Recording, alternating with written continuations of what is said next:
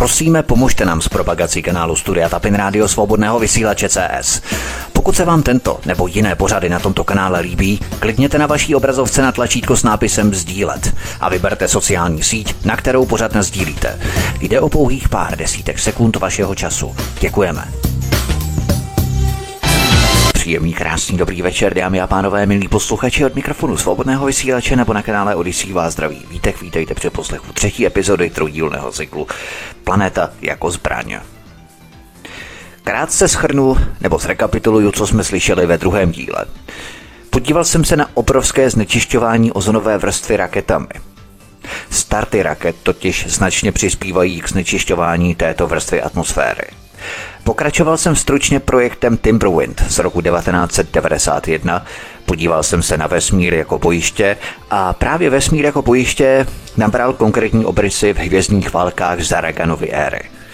Se skončením studené války ale sny o tomto americkém ochranném štítu neskončily. Podíval jsem se na laserové a mikrovlnné zbraně. Samozřejmě jsem vás neunavoval suchopárním technickým výčtem informací, ale zkusil jsem vysvětlit podstatu těchto zbraní v rámci dopadu na nás. Stejně tak jsem vysvětlil podstatu tzv. Plazmových zbraní. Museli jsme si ale nejprve vysvětlit, co znamená plazma, že jde vlastně o čtvrtý stav hmoty a na jakém principu tyto plazmové zbraně pracují. Je třeba porozumět fungování tohoto nového futuristického arzenálu válečnictví, abychom jej mohli patřičně komentovat a třeba i odsoudit. Jak jsem řekl, každá další válka se vede novými zbraněmi než ta předchozí. Dále jsem se podíval na incident v australském Benchwornu z dvacátého osmého května devatenáct set devadesát tři. Od této kapitoly jsem už rovnou přešel k Nikolu Teslovi a jeho fenomenálním objevům. Právě na základě jeho zkoumání experimentovali Sověti a později Američané. Šlo například o takzvané skalární vlny. Jejich princip a dopady jsem také vysvětlil. Tyto skalární vlny mají totiž přímý vliv na rotaci planety Země i na možnost vyvolání zemětřesení pomocí extrémně nízkých vln na dálku. O vyvolání zemětřesení pomocí vln na dálku dokonce hovořil v roce devatenáct set devadesát sedm na tiskové konferenci i tehdejší americký ministr obrany William Cohen. Všechno mám zdokumentované. Následně jsem se podíval na přístroje pro ohřev ionosféry a k čemu takový ohřev vlastně slouží. Samozřejmě jde o systém HAARP na Aljašce a systém DATEL, anglicky Woodpecker, na Ukrajině, v Sovětském svazu. Právě tento sovětský datel, tedy přístroj pro ohřev ionosféry, napájela černobylská jaderná elektrárna. Podíval jsem se i na další elektromagnetické zbraně a kybernetickou válku. Těch informací je tolik, že jsem zvolil kratší formáty pořadů a dílů, abychom všechno mohli vstřebat v nějakém patřičném, rozumném časovém rámci. A proto pojďme na první kapitolu tohoto třetího dílu geoinženýrství, co musíme znát. Potom, co jsem uvedl základní možnosti a rozvržení futuristického válečnictví a nových technologií armád, se podívám na historii geoinženýrství. Vědci se vždycky zajímali o vesmír a vzájemné vztahy mezi přírodními systémy Země a vnějšími vrstvami atmosféry. Fascinují je zejména procesy, které řídí naše počasí a klima. Historie tohoto zájmu sahá až do nejstarších dob lidstva, protože počasí má velký vliv na naši schopnost přežít. Díky schopnosti předpovídat počasí můžeme rozhodnout, které plodiny jsou pro dané místo vhodné, určit nejvhodnější dobu pro jejich pěstování a kdy je sklízet. Tato schopnost nás informuje o riziku extrémních povětrnostních jevů, jako jsou tropické cyklóny, záplavy a sucho, a umožňuje nám přijmout preventivní opatření. Pochopení klimatických procesů má vliv například i na stavební předpisy a územní plánování. Stejně tak je znalost atmosférických procesů neocenitelná pro lodní dopravu a letectví. Když byly v sedmnáctém století k dispozici přístroje na měření atmosférických podmínek, začaly se systematicky sestavovat záznamy o počasí. V Americe poskytl první zprávy o počasí armádní signální sbor v roce osmnáct set sedmdesát. To opět dokazuje spojení mezi armádou a počátečním výzkumem atmosféry. Ve dvacátém století se předpověď počasí stala nástrojem pro globální trhy. Obchodníci, investoři potřebovali vyhodnotit oblasti, které jsou rizikové nebo nabízejí potenciální růst. Všechny vesmírné aktivity, o kterých jsem dosud hovořil, zahrnovaly nejprve výzkum složení atmosférické vrstvy Země a jejich fungování. Proto jsem sestavil základní rozvržení atmosféry, abychom pochopili úžasný megastroj a dynamo řízení naší planety. Atmosféru museli pochopit jak civilní, tak i vojenští experti. Civilní a vojenské výzkumy se navzájem překrývají. Na jedné straně civilní výzkumníci sledují výsledky armád a na druhé straně zase armáda bedlivě sleduje civilní objevy. Ovšem mezi vojenskými a civilními kosmickými aktivitami existuje jakási šedá zóna. Tato šedá zóna zahrnuje vojenské financování univerzitního výzkumu a mezinárodních kosmických projektů. Přitahuje také účast a financování spřátelených zemí. I když se jedná o programy, které slouží čistě civilním účelům, stále poskytují fasádu, pod kterou mohou vojenské aktivity získat legitimitu a ochotu ke spolupráci. Už v roce devatenáct set devadesát sedm, kdy obavy veřejnosti z globálního oteplování vrcholily, vystoupil Edward Teller, otec vodíkové bomby, v Dow Jones and Company s přednáškou na téma Planeta potřebuje sluneční ochranu. Doktor Teller už v roce devatenáct set devadesát sedm důrazně tvrdil, že geoinženýrství je nejlevnějším způsobem řešení ekologické krize. Citaci z jeho projevu lehce zkrátím. Na vybudování celoplanetárního slunečníku by bylo zapotřebí nula celá jedna až jedno procento ze sto miliard dolarů ročně. Využijeme naši jedinečnou americkou sílu v oblasti inovací a technologií, abychom co nejlevněji zabránili globálnímu oteplování. Konec citace doktora Edwarda Tellera. Tento projev byl přetištěný ve Wall Street Journal ze sedmnáctého října devatenáct set devadesát sedm. Po této první salvě geoinženýrů následovala zpráva v novinách London News, že Bill Gates a tým vědců a inženýrů plánují provést polní pokus s vybělováním mraků, které by odráželo teplé sluneční paprsky zpět ke slunci. Tento program se nazýval Silver Lining Project. osmého května dva tisíce deset se pod záštitou úmluvy o biologické rozmanitosti sešlo sto devadesát tři států a mnoho nadějných vědců a inženýrů, aby projednali pravidla pro geoinženýrství. Většinu z toho jsem probíral v mém úvodníku pro geoinženýrství s názvem Poručíme větru dešti. Proto vás odkážu na tento pořad. Tady jsem pokryl formou oficiálních vládních dokumentů experimenty s počasím už od padesátých let a hlavně šedesátých let. Pro ty z vás, kteří se s geoinženýrstvím setkali pouze okrajově, je vhodnější tento úvodník Poručíme větru dešti a potom pokračujte druhým pořadem Kdo ovládá počasí. Pokud začnete tímto cyklem, Planeta jako zbraň, mnoho souvislostí třeba nepochopíte a právě takové nepochopení se může rychle přetvořit v nedůvěru a odsouzení. A právě tady spousta lidí dělá obrovskou chybu a proto pořad Poručíme větru dešti je stravitelný pro ty z vás, kteří se s geoinženýrstvím setkáváte poprvé, řekněme pro začátečníky nebo mírně pokročilé, pro středně pokročilé, je druhý pořad Kdo ovládá počasí a pro velmi pokročilé je tento třetí volný cyklus Planeta jako zbraň. Jenom ve zkratce. Vzhledem k úzkému propojení zemské atmosféry a počasí není překvapivé, že vojenské aktivity mají vliv na místní a regionální počasí.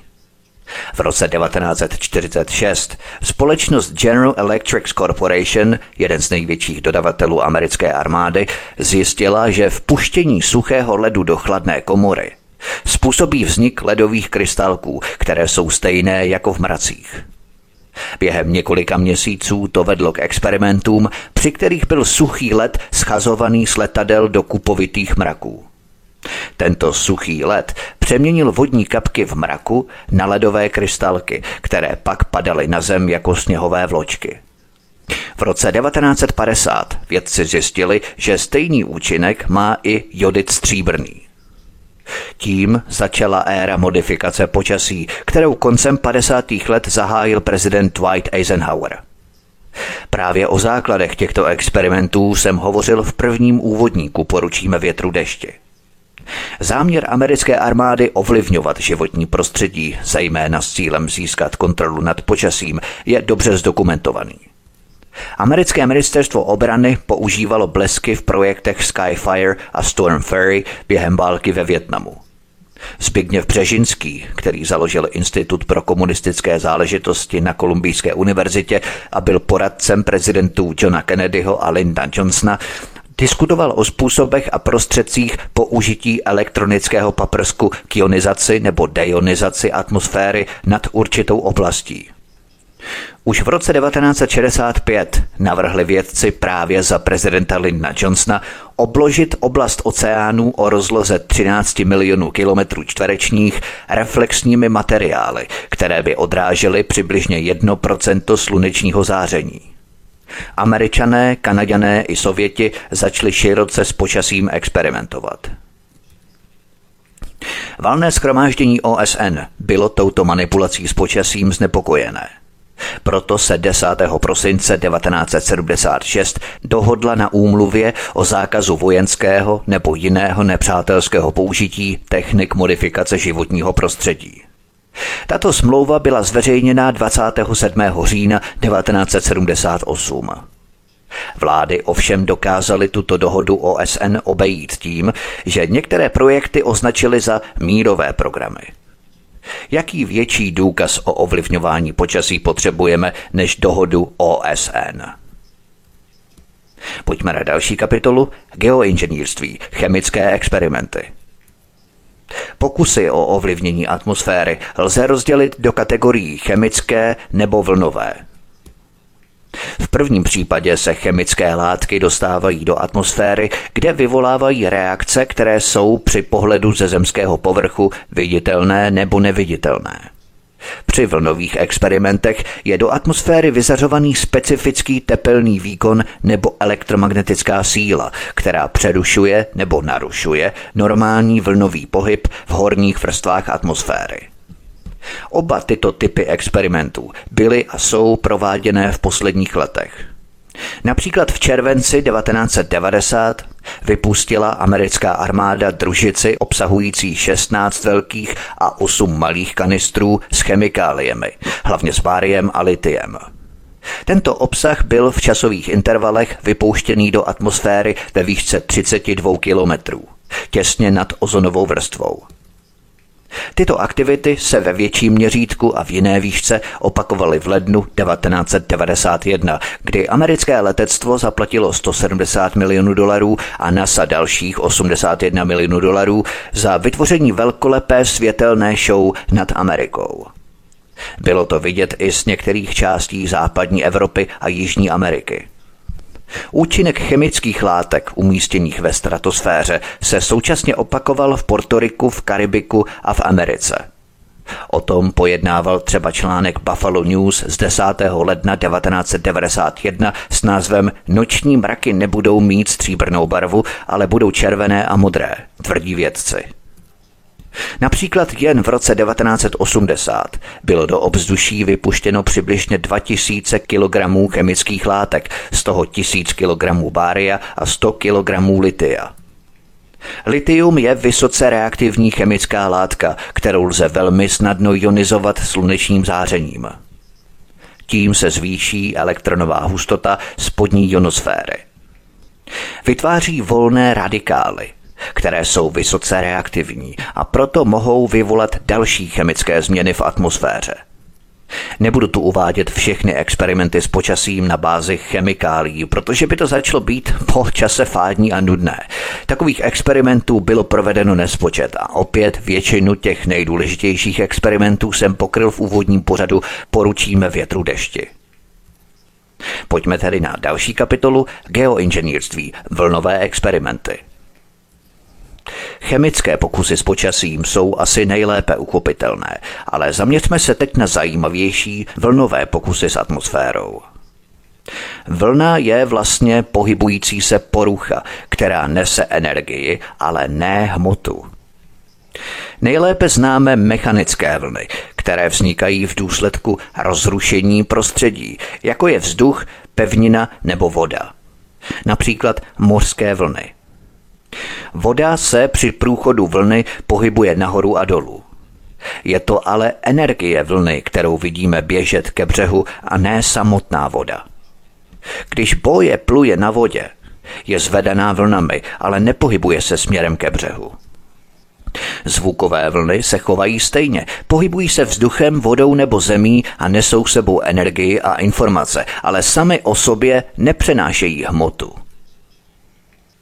Ultrazvukové vlny používáme k analýze lidského těla, například k zobrazení plodu v děloze. Zemětřesení vysílá do země mechanické vlny, které lze využít k zobrazování podzemních struktur, například ropných ložisek. Pokud se voda nebo vzduch pohybují v pravém úhlu ke směru pohybu vlny, hovoříme o příčném vlnění. Existují také podélné vlny, při kterých se hmota pohybuje dopředu a dozadu ve stejném směru jako tok energie. Pohyb této vlny lze přirovnat k pohybu pružiny navinuté v dlouhé trubici a upevněné na obou koncích. Pokud pružinu na jednom konci stlačíme, další část pružiny se protáhne. Když pružinu pustíme, vrátí se do původního tvaru, který následně stlačí další část a opět roztáhne další a tak dál a tak dál. Na té pružině si to můžeme fantasticky představit. Vzniká tak vlna, jejíž lokální směr pohybu hmoty je dopředu a dozadu, ale vlna sama jakoby se pohybovala od jednoho konce pružiny ke druhému. A stejné je to u kapaliny. Ačkoliv kapalinu samozřejmě nelze stlačovat a roztahovat stejně jako pružinu, i tak platí, že jakoukoliv hmotu lze do určité míry stlačit. Zvukové vlny jsou podélné vlny a proto se mohou šířit vzduchem, vodou nebo zemí. Zcela uzavřená hmota vody, například voda v naplněné uzavřené láhvi, nemůže přenášet příčné vlny, ale může přenášet podélné vlnění. Za chvíli ukážu, jak se tato jednoduchá skutečnost využívá při geofyzikálních studiích Země. Posloucháte třetí epizodu z troudílného cyklu Planeta jako zbraň. Od mikrofonu svobodného vysílače nebo na kanále Odisí vás zdraví Vítek, písnička je před námi a po ní pokračujeme. Hezký večer, pohodový poslech. Od mikrofonu svobodného vysílače nebo na kanále Odisí vás zdraví Vítek, posloucháte třetí epizodu z troudílného cyklu Planeta jako zbraň. V úplném vlnovém cyklu se energie přemístí jedním směrem, pak se odrazí zpět a vrátí se do výchozího bodu. Frekvence vlnění je počet cyklů, které projdou daným bodem za určitý čas, obvykle se měří za sekundu. A obvykle se měří v jednotce hertz. Lidské ucho je schopné vnímat zvukové frekvence v rozmezí dvacet až dvacet tisíc hertzů. Hluboké zvuky a vysoké zvuky.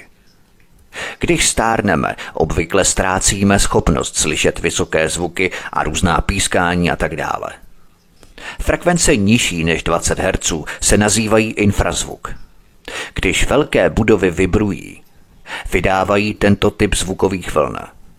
Zvukové frekvence nad dvacet tisíc hertzů se nazývají ultrazvuk. Jedná se o frekvence používané pro lékařskou diagnostiku, lokalizaci podvodních objektů, analýzu materiálů a mikroskopii. Třeba malé vlny na hladině rybníka se mohou pohybovat v rychlosti dvacet centimetrů za sekundu, zatímco zvukové vlny se vzduchem šíří mnohem rychleji, v rychlosti tři sta čtyřicet metrů za sekundu. Zemětřesení se pohybuje zemskou kůrou v rychlosti až šest tisíc metrů za sekundu. Množství energie, kterou vlna přenáší, se nazývá její intenzita. Intenzita znamená sílu vlny. Ta se zase měří v jednotce watt na metr čtvereční zasažené plochy. Intenzita slunečního záření dopadajícího na Zemi je poměrně konstantní, odpovídá tisíc tři sta sedmdesát wattů na metr čtvereční. Energie uvnitř mikrovlnné trouby je přibližně šest tisíc wattů na metr čtvereční. V místě vzdáleném pět kilometrů od epicentra zemětřesení o síle sedm stupňů Richterovy škály je energie vln čtyřicet tisíc wattů na metr čtvereční.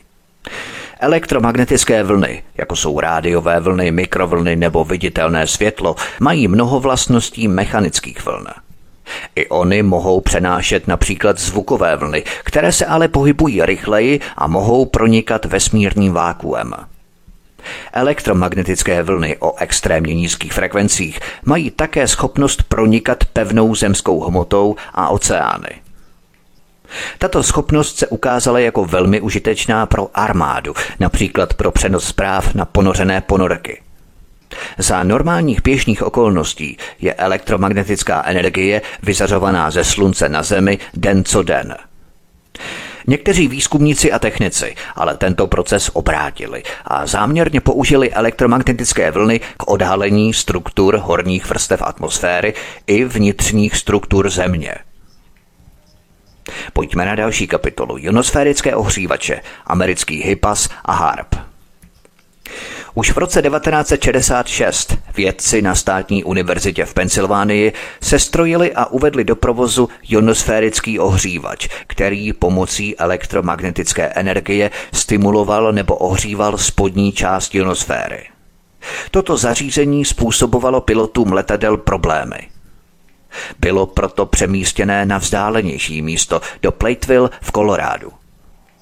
V roce devatenáct set sedmdesát čtyři byla podobná výzkumná zařízení umístěná v Arecibu v Portoriku a v Armidale v Novém Jižním Walesu v Austrálii. V roce devatenáct set osmdesát tři byl ionosférický ohřívač spolu s vysílačem a anténou opět převezený na jiné místo, a to na místo startu raket v Poker Flats na Aljašce. Příslušná smlouva byla uzavřená s katedrou elektrotechniky Pensylvánské státní univerzity pod vedením jejího vedoucího doktora Anthonyho Ferrero. Dalším výzkumným zařízením, které provozuje laboratoř fyziky plazmatu Kalifornské univerzity, je projekt High Power Auroral Stimulation, v překladu stimulace polární zóny s vysokou energií. Toto zařízení vysílá prostřednictvím řetězce kabelů a patnáct metrů vysoké antény do horních vrstev atmosféry vysoce intenzivní signály, které vytvářejí řízené rušení. Zařízení se rozkládá na ploše čtyřicet osm celá šest hektarů. Toto zařízení bylo prvním pokusem o využití ionosféry k řešení problému námořnictva při komunikaci s ponořenými ponorkami. V roce devatenáct set devadesát byly zahájené práce na ještě ambicioznějším projektu k vytváření extrémně nízkých vln pro komunikaci s ponořenými ponorkami. Bylo to v Gakoně na Aljašce. High Frequency Active Auroral Research Program. V překladu vysokofrekvenční aktivní polární výzkumný program, tedy HAARP. Zeměpisná oblast, kde se tento projekt realizuje, se nachází přibližně na půli cesty mezi městy Anchorage a Fairbanks na Aljašce. Ačkoliv je HAARP označovaný jako civilní projekt, je financovaný a řízený výhradně výzkumnou laboratoří amerického letectva a americkým úřadem pro námořní výzkum. Menší vzdělávací granty zajišťují stálý příliv studentů z Aljašské univerzity a dalších amerických univerzit, takže program je obvykle vnímaný jako univerzitní projekt. Tvrdí se, že účelem HAARP je pochopit, simulovat a řídit ionosférické procesy, které mohou ovlivnit provozní schopnosti komunikačních a sledovacích systémů. Podle oficiálních informací v návrhu projektu bude systém HAARP vysílat do ionosféry vysokofrekvenční rádiové vlny o výkonu tři celá šest megawattů, tedy milionu wattů. Není nutné znát všechny základy výzkumu, abychom si uvědomili, že projekt HAARP ovlivní ionosféru, která je velmi složitým systémem pro udržení života na Zemi, a to jen pro dosažení vojenských cílů. O tomto zařízení HAARP bych mohl hovořit obsažně a velmi dlouho, klidně na celý pořad. Existuje dokonce kniha od Micka Begiče a Jean Benningové s názvem Angels Don't Play This HAARP, která odhaluje, co všechno lze o projektu HAARP zjistit z veřejně dostupných dokumentů. Nick Begich je zkušeným lékařem a nejstarším synem amerického kongresmena Micka Begiče. Druhá spoluautorka, Jean Menningová, je zkušenou vědeckou novinářkou, která se mnoho let věnovala výzkumu nekonvenčních zdrojů energie.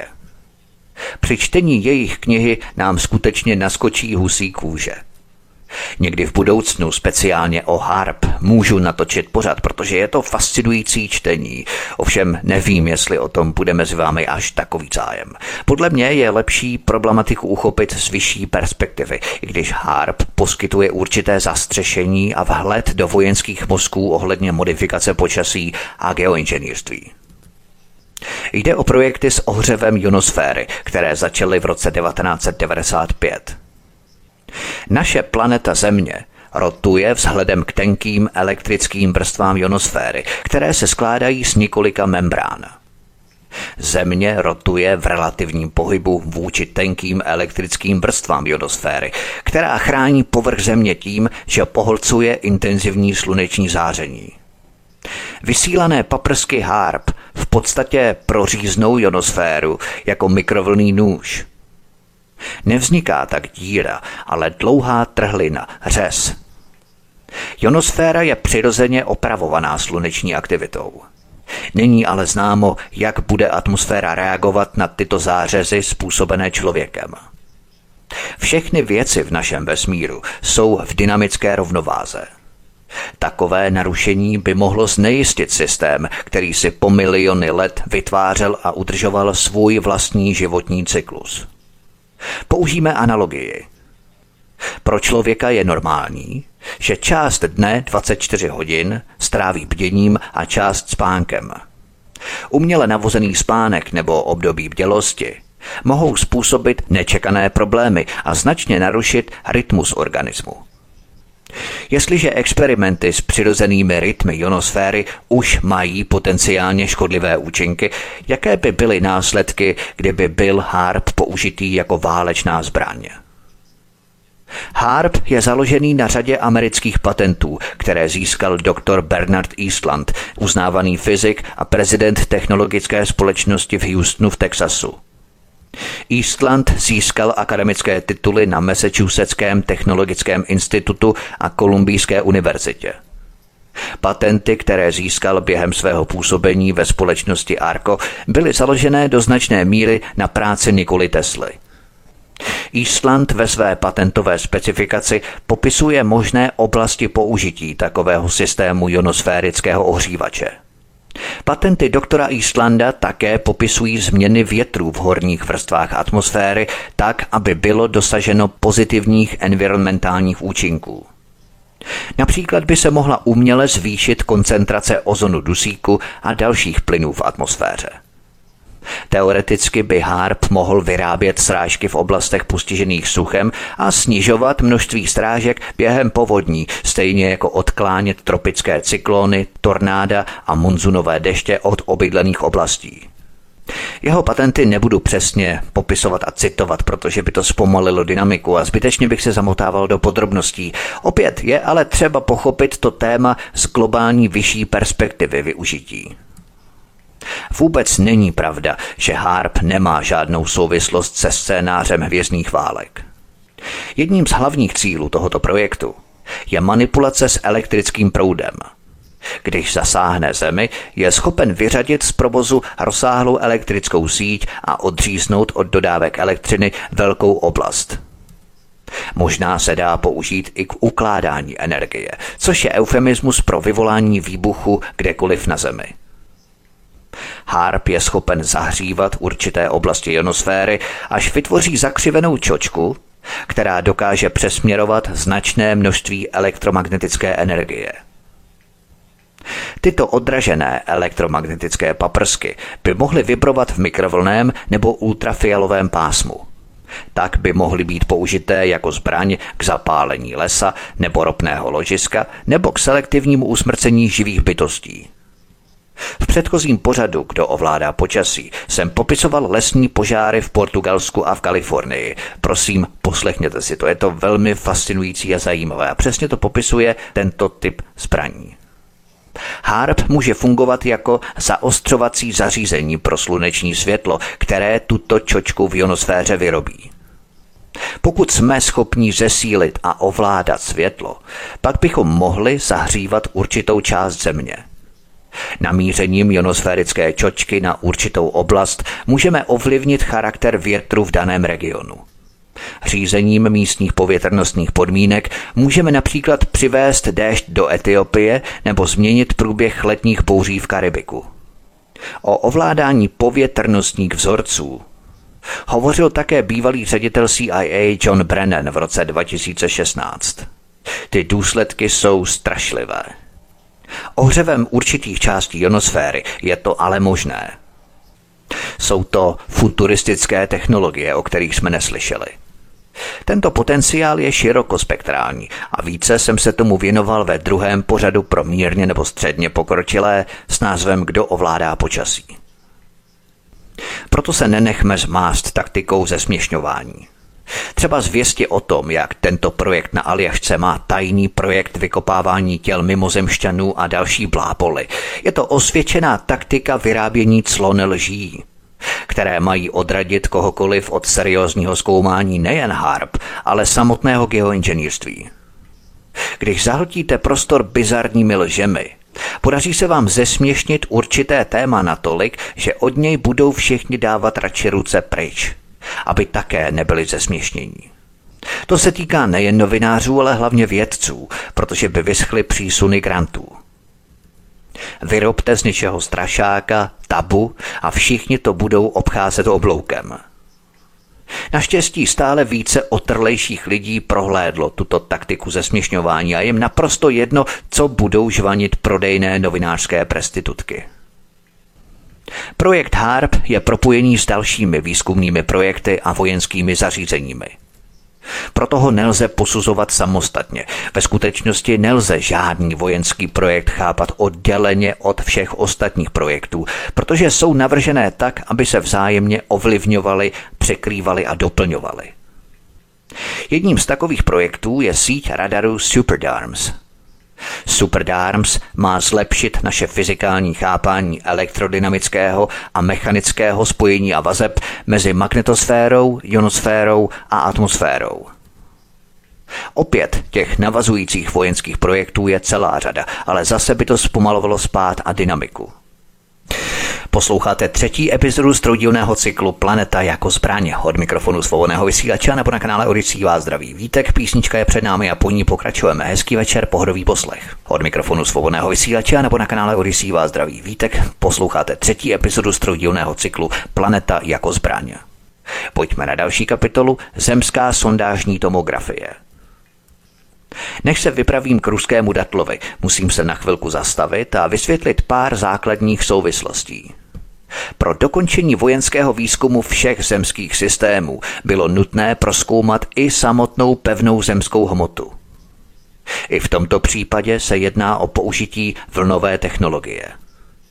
Poznatek, že uzavřené kapaliny nemohou přenášet příčné vlny, které geologové nazývají S-vlny nebo seismické vlny, jako jsou třeba vlny vznikající při zemětřesení, zatímco pevné látky mohou přenášet příčné vlny, umožňuje geologům studovat zemské nitro.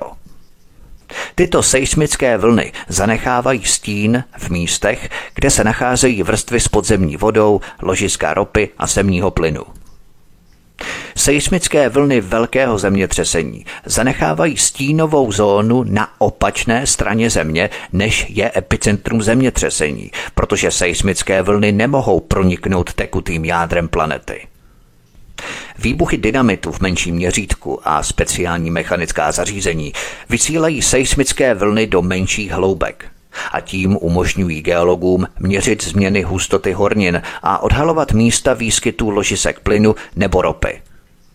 Podzemní atomové výbuchy vysílají energetické vlny do všech směrů a vytvářejí podélné vlny. Studiem těchto podélných vln, které mohou proniknout kapalným jádrem země, vědci zjistili, že uvnitř kapalného jádra se nachází další pevné jádro. Časování ozvěn těchto vln umožňuje poměrně přesně vypočítat velikost tohoto jádra. Vnitřní i vnější jádro země obsahuje velké množství železa. Fyzikové tomuto procesu příliš nerozumějí, ale díky rotaci planety a konvekčním pohybům magmatu vznikají v tekutém jádře elektrické proudy. Právě ty vytvářejí magnetické pole, které obklopuje Zemi. Víme také, že z nějakého důvodu se magnetické pole v pravidelných intervalech, přibližně jednou za milion let, obrací. Tyto zvraty přetrvávaly přibližně tisíc let. Magnetické pole Země interaguje s Van Allenovými pásy. Při těchto změnách magnetického pole dochází k výraznému snížení vnějšího ochranného pláště Země. To znamená, že vystavení zemského povrchu, záření ze slunce a vesmíru, se magnetické pole výrazně zvyšuje. Někteří vědci mají podezření, že v těchto dobách se evoluční změny druhů urychlily v důsledku mutací vyvolaných zářením. Magnetické pole Slunce se také každých jedenáct let obrátí, což způsobí zvýšení sluneční aktivity a sluneční skvrny. Tyto složité interakce magnetických polích v naší sluneční soustavě jsou jen málo známé. Můžeme ale předpokládat, že s těmito dynamickými změnami souvisí celá řada jevů. Protože nevíme, co tyto zásadní změny způsobuje, mohly by mít experimenty s magnetickým pólem Země nepředvídané účinky.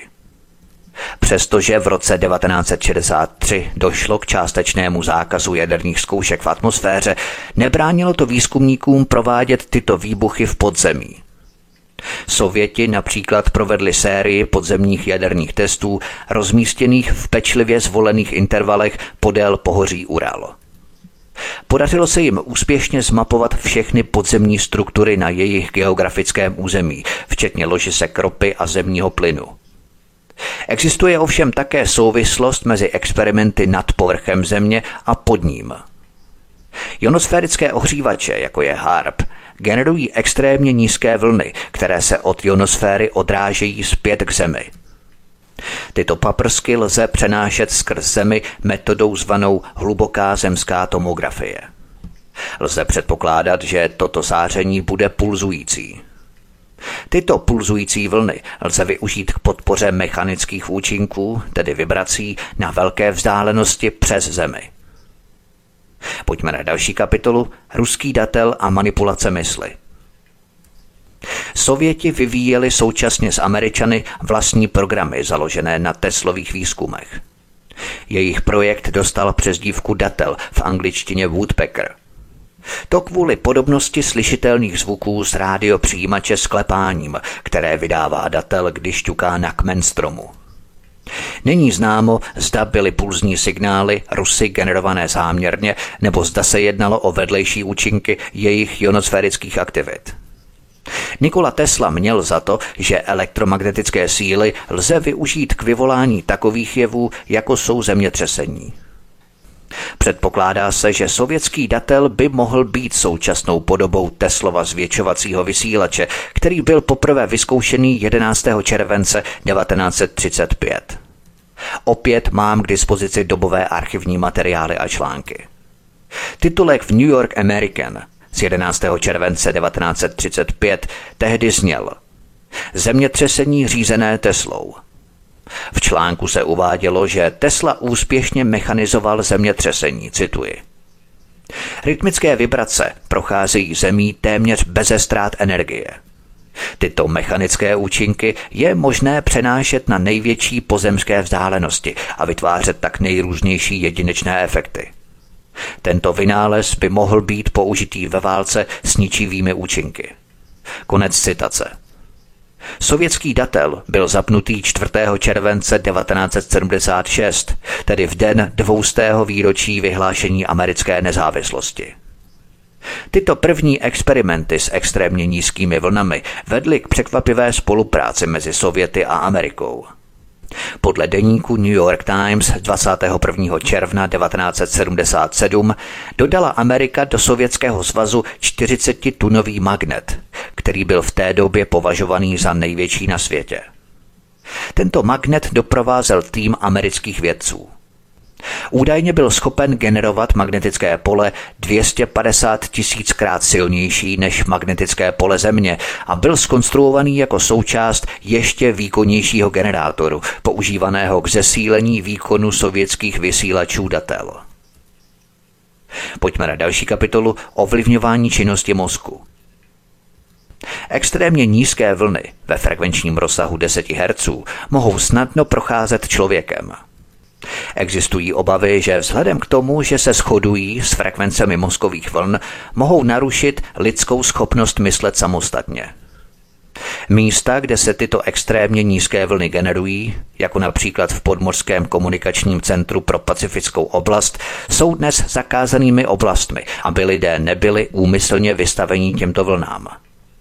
Takové vlny by ale mohly mít také zásadní dopad na migrační trasy ryb a volně žijících živočichů, kteří jsou při hledání své cesty závislí na nerušených energetických polích.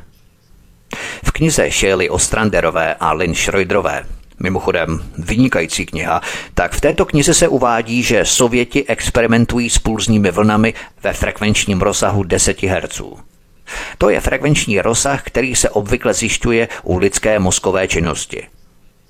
Lidské mozkové vlny se obvykle pohybují mezi čtyřmi až třiceti pěti hertzy.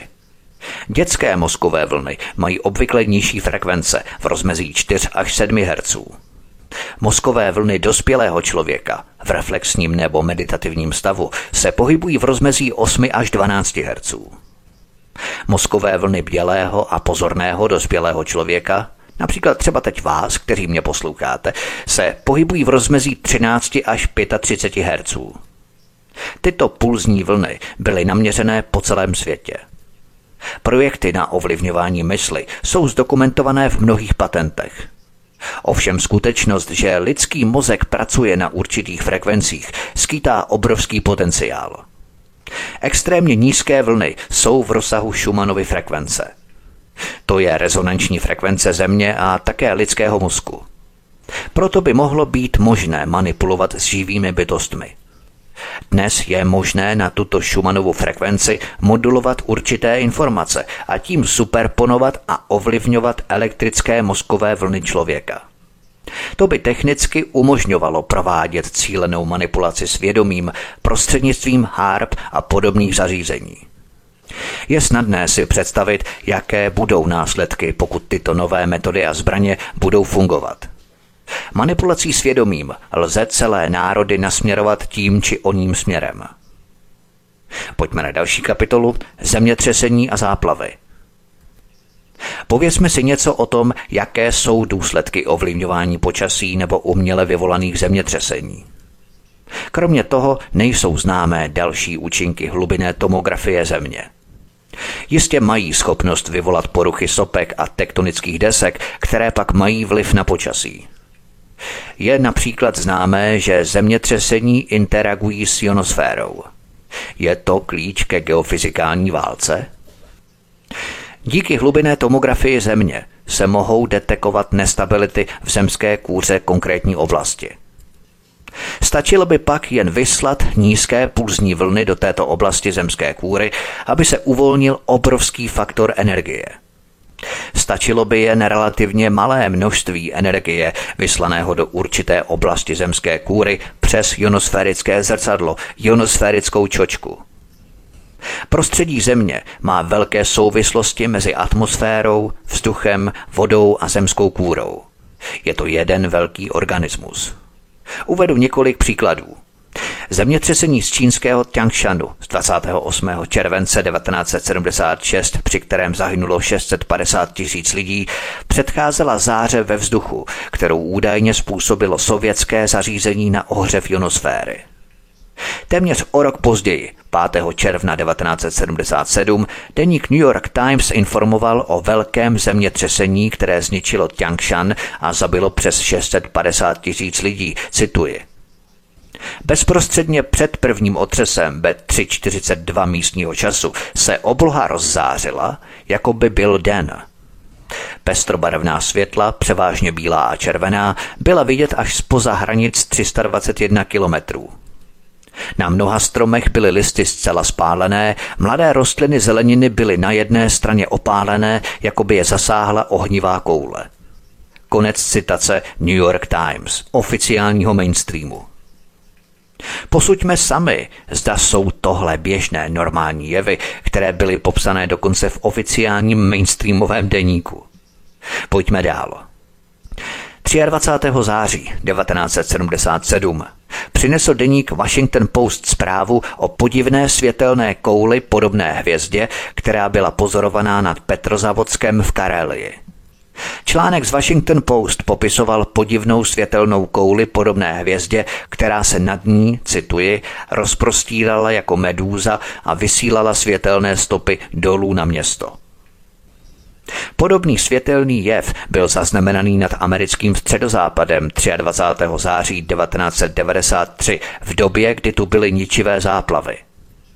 Současně byl hlášený úder blesku z vrcholu mraků směrem vzhůru do atmosféry. Byl rozpoznaný jako nový geofyzikální jev. Ve skutečnosti šlo o plazmové efekty, které vyvolaly ohřívače ionosféry. Nevěříte? Opět to bylo zdokumentované. dvacátého čtvrtého září devatenáct set devadesát tři přinesl deník Kansas City Stars zprávu, že výzkumný tým z Geofyzikálního institutu Aljašské univerzity, který se podílel na práci na HAARP, zaznamenal během letních záplav na středozápadě záhadné světelné záblesky, které vystřelovaly do horních vrstev atmosféry z nejvyšších míst bouřkových mraků. K tomuto pozorování došlo v době, kdy oblast zasáhla obrovská stojatá vlna, dlouho působící systém blokování počasí, generovaný kombinací extrémně nízkých vln z ruského datla a velmi nízkých vln z amerických věží G V E N. Noviny uvedly, že tyto záhadné světelné záblesky připomínají medúzy. Nejjasnější jsou nahoře, obvykle asi čtyřicet mil vysoko, takže nahoře je tělo medúzy a dole visí chapadla. Konec citace oficiálních mainstreamových novin. Další informace o podivných světelných záblescích při záplavách na středozápadě v roce devatenáct set devadesát tři se objevily v článku v časopise Science z dvacátého sedmého května devatenáct set devadesát čtyři. Netřeba podrobně rozvádět, jenom abychom věděli, že všechno, o čem hovořím, mám stoprocentně zdokumentované. Nejen efekty počasí, ale i zákulisní pozadí tajných programů. Vraťme se od záplav k zemětřesení.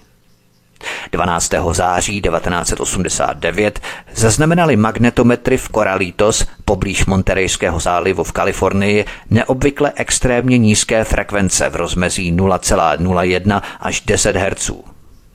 Jedná se o nejnižší frekvenční rozsah extrémně nízkých vln.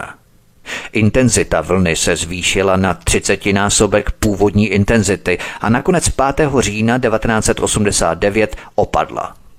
sedmnáctého října se kolem čtrnácté hodiny místního času náhle objevily znovu, a to s takovou intenzitou signálu, že přesáhl škálu měření. O tři hodiny později došlo k zemětřesení v San Francisku v síle sedm celá jedna Richterovy škály, které zabilo šedesát lidí a tři tisíce osm set dalších zranilo.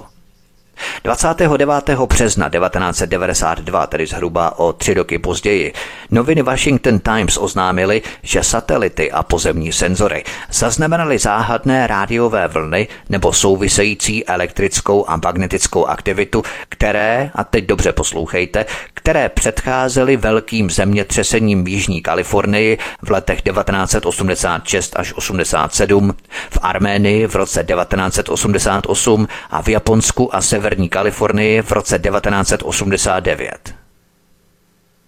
Ještě jednou, to je prosím pěkně oficiální článek Washington Times z dvacátého devátého března devatenáct set devadesát dva. A dalšímu zemětřesení ze sedmnáctého ledna devatenáct set devadesát čtyři v Los Angeles předcházely také neobvyklé rádiové vlny a dva sonické zvukové třesky. Tyto podivné náhody nebyly nikdy plně vysvětlené. Mimochodem, to jsou typické příznaky sovětského používání Teslových zbraní. Některá nedávná zemětřesení se velmi lišila od takzvaných typických zemětřesení. Obvykle se zemětřesení vyskytují v hloubce dvacet až dvacet pět kilometrů pod hladinou moře. Ničivé zemětřesení v Bolívii z osmého června devatenáct set devadesát čtyři se ale odehrálo v hloubce šest set kilometrů pod hladinou moře. O deset dní později, osmnáctého června devatenáct set devadesát čtyři, přinesl časopis Science News zprávu o tomto zemětřesení o síle osm celá dva stupňů Richterovy škály, které podle článku otřáslo planetou tak silně, že vibrovala jako zvon. Toto zemětřesení bylo cítit ve většině Severní Ameriky, dokonce až v Seattlu, což je pro geofyziky záhadou. Konec citace. Posloucháte třetí epizodu z troudílného cyklu Planeta jako zbraň. Od mikrofonu svobodného vysílače nebo na kanále Odisí vás zdraví Vítek, písnička je před námi a po ní pokračujeme. Hezký večer, pohodový poslech. Od mikrofonu svobodného vysílače nebo na kanále Odisí vás zdraví Vítek, posloucháte třetí epizodu z troudílného cyklu Planeta jako zbraň. Zatímco zemětřesení se na Zemi vyskytovala vždycky v pravidelných intervalech, v posledních letech se jejich počet zvýšil. Zdá se ale velmi pravděpodobné, že některá z těchto zemětřesení jsou důsledkem lidské činnosti a nikoli v přírodních sil. Předseda podvýboru amerického senátu Claiborne Pell na slyšení tohoto podvýboru prohlásil už v roce devatenáct set sedmdesát pět, cituji: Potřebujeme v této věci dohodu hned, než světoví vojenští vůdci začnou řídit bouře, manipulovat s klimatem a vyvolávat zemětřesení proti svým nepřátelům. Konec citace. Oficiální prohlášení amerického senátora už v roce devatenáct set sedmdesát pět. Ano, bez keců. Tvrdé zdokumentované informace, stejně jako další. Na tiskové konferenci dvacátého osmého dubna devatenáct set devadesát sedm odpověděl americký ministr obrany William Cohen na otázku o nových hrozbách ze strany teroristických organizací. Cituji. Jiné teroristické organizace se zabývají druhem ekologického terorismu. Mění klima, vyvlávají zemětřesení a sopky, a to na dálku pomocí elektromagnetických vln. Konec citace. Uvědomme si, že armáda má ve zvyku obvinovat ostatní z toho, že mají schopnosti, které ona už dávno má. A ještě si uvědomme, že tohle prohlásil americký ministr obrany William Cohen už dvacátého osmého dubna devatenáct set devadesát sedm, oficiální tisková konference. Vyvolávání zemětřesení a sopek na dálku pomocí elektromagnetických vln. Oficiální prohlášení. To jsou panečku zprávy. Všechno se dá fenomenálně zdokumentovat a nazdrojovat. A právě v tomto roce devatenáct set devadesát sedm vystoupil i otec vodíkové bomby Edward Teller, vzpomínáte si na to, hovořil jsem o tom před nějakou dobou, na přednášce s tím, že geoinženýrství je nejlevnějším způsobem řešení ekologické krize. O dva roky dříve se začaly realizovat projekty ohřevu ionosféry systémem HAARP na Aljašce devatenáct set devadesát pět. Stačí, když si události řadíme chronologicky podle časové osy. Když americký ministr obrany hovořil o vyvolávání zemětřesení a sopek na dálku pomocí elektromagnetických vln, a to už v roce devatenáct set devadesát sedm, jak daleko musí být armády dnes o více jak čtvrt století později?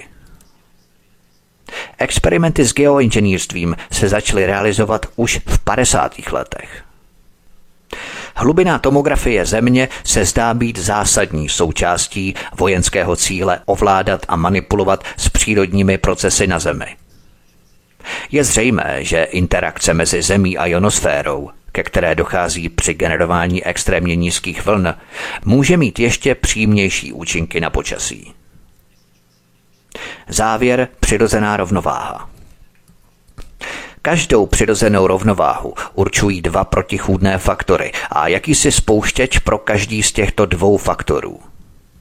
Například při příliš nízké hladině cukru v krvi se hladina cukru v krvi zvyšuje vlivem adrenalinu na játra, která uvolňují uložený cukr. Když je ale hladina cukru v krvi příliš vysoká, je opět snížená inzulínem, který je vylučovaný ze slinivky břišní. Jedná se o fyziologické mechanismy, které rozpoznají příliš vysokou nebo příliš nízkou hladinu cukru v krvi a spustí příslušná nápravná opatření. V našem optimálně nastaveném zemském systému se nezřídka vyskytují takovéto protichůdné a přesto se doplňující mechanismy. Příkladem jsou třeba růstové cykly v mírném podnebí. V létě je míra pohlcování oxidu uhličitého z atmosféry rostlinami nebo jejich listy nejvyšší. To vede k mírnému ochlazení klimatu. Naopak v zimě už zelené listy nebo olistění chybí. Rostliny jsou v jakémsi klidovém stavu, což vede ke zvýšené akumulaci oxidu uhličitého, který způsobuje mírné oteplování klimatu.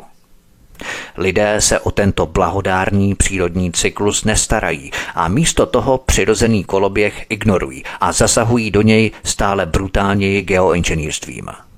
To rozkolísá a rozkymácí tento megastroj a dynamo planety a obalu ochranné atmosféry.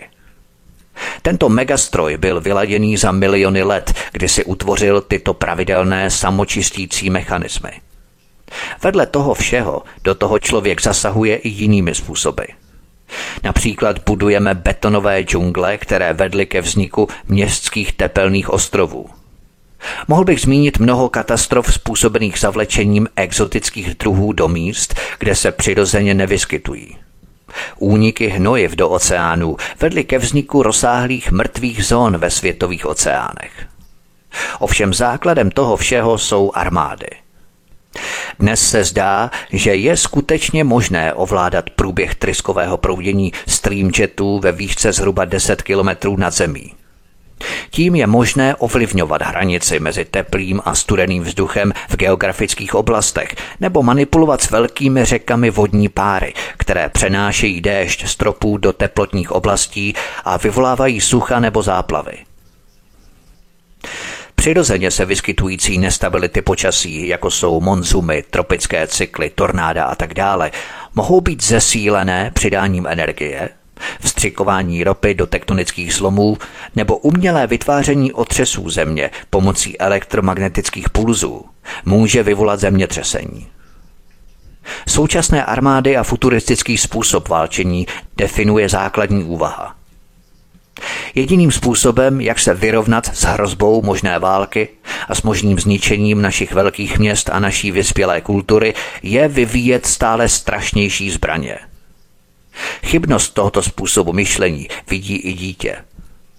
Vytváří stále nebezpečnější eskalaci zbrojních technologií a stále horší paranoju ohledně nepřítele. Je ovšem stále pravděpodobnější, že tyto zbraně zničí zemi, naší matku, která je zdrojem života, kterou všichni chceme udržet zdravou a kterou všichni potřebujeme. Takzvané geoinženýrství se tak stává novou válečnou zbraní. Obecně se jedná o opatření, která mají zemi jako celek dostat do technologických kleští a která mají svůj původ ve vojenství. V této oblasti už šla O S N příkladem, když koncem roku dva tisíce deset vyhlásila v japonské Nagoji moratorium na geoinženýrství.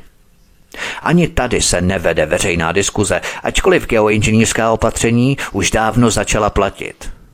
Proč není otázka geoinženýrství široce diskutovaná na mainstreamu, když dokonce O S N vyhlásila moratorium na geoinženýrství před více jak deseti lety? Je tohle normální svobodný svět? Planeta Země je dnes mnohem zranitelnější vůči vnějším astronomickým vlivům. V současné době výkonné vysílače ruší přirozené magnetické pole Země a překrývají ho nebo maskují. Poprvé v historii lidstva narušují umělé extrémně nízké a velmi nízké vibrace vnitřní a vnější elektromagnetické systémy Země, které pomáhají udržet rotaci, rovnováhu a stabilitu planety.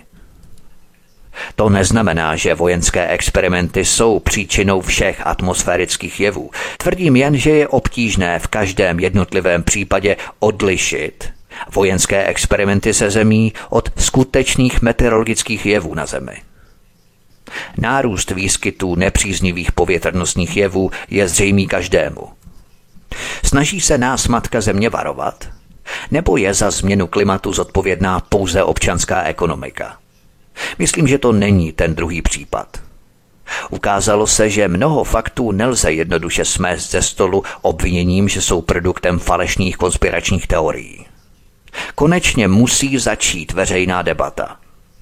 Armáda se po přírodě a zejména mikropřírodě, atomové, genetické a nanotechnologické, dnes snaží dostat pod svou kontrolu i makropřírodu, tedy planetu jako celek. To znamená, že z planety chtějí udělat jakýsi megastroj, který bude poslouchat jejich příkazy.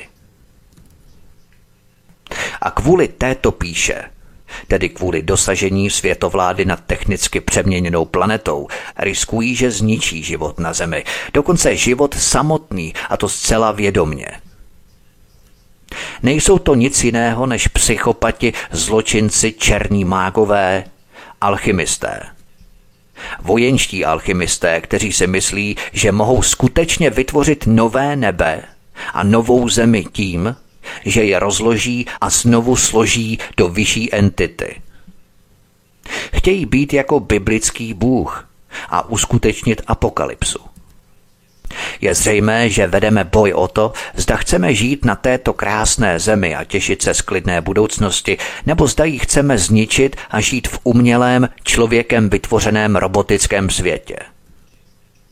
Musíme se v naší společnosti chovat v souladu se smlouvou o lidských právech a chartou země. Zlikvidovat naše zbraně, jako jsou raketové arzenály, jaderné vodíkové bomby a chemické a biologické zbraně. V případě použití takovýchto zbraní nenávratně kontaminujeme naší atmosféru, naší vodu nebo naší půdu. Musíme vypnout HAARP a DATEL a využít Teslovy technologie ke zlepšení života a zdraví namísto války a smrti. A kašlu na to, jestli to zní jakkoliv pateticky. My, obyvatelé planety Země, musíme našim národům stanovit nový úkol a tím je snaha žít ve vzájemné harmonii, aby se naše matka Země mohla zotavit, aby byly zachované základy naší budoucnosti. Země se už stala výzkumnou laboratoří a obětí militarismu. Je na čase označit geoinženýrství za zločin proti životu jako takovému. Je třeba kriticky posoudit brutální manchesterský kapitalismus. Tento manchesterský kapitalismus už přes dvě stě let vyžaduje nadměrnou vojenskou sílu k zajištění chamtivého hromadění přírodního bohatství úzké skupiny globální mocenské kliky. My, lidé, nesmíme dávat veřejné požehnání těmto geoválečníkům, aby způsobili ještě větší škody na celé planetě. To požehnání jim ale dáváme jenom tím, že o tom mlčíme. Proto prosím sdílejte v maximální míře všechny tyto tři díly pořadu Planeta jako zbraň, stejně jako i předchozí cykly Poručíme větru dešti a Kdo ovládá počasí. Je nutné tyto informace dostat mezi širokou veřejnost. Já určitě mlčet nebudu a vy doufám také ne, protože odevzdané, apatické, rezignované mlčení znamená souhlas. Každý můžeme tu svou konev s vodou chrstnout do geoinženýrského požáru. Pokud těch našiv konví bude dost, máme jako většina populace šanci uhasit mikromenšinu globálních psychopatů, kteří naší planetu militarizují a privatizují pro své potřeby. Perou si jako zástavu svých zisků nejen nemovitosti a pozemky, nejen nás jako živé bytosti, dobývají rentu z našeho těla vybičovaným strachem z vakcín.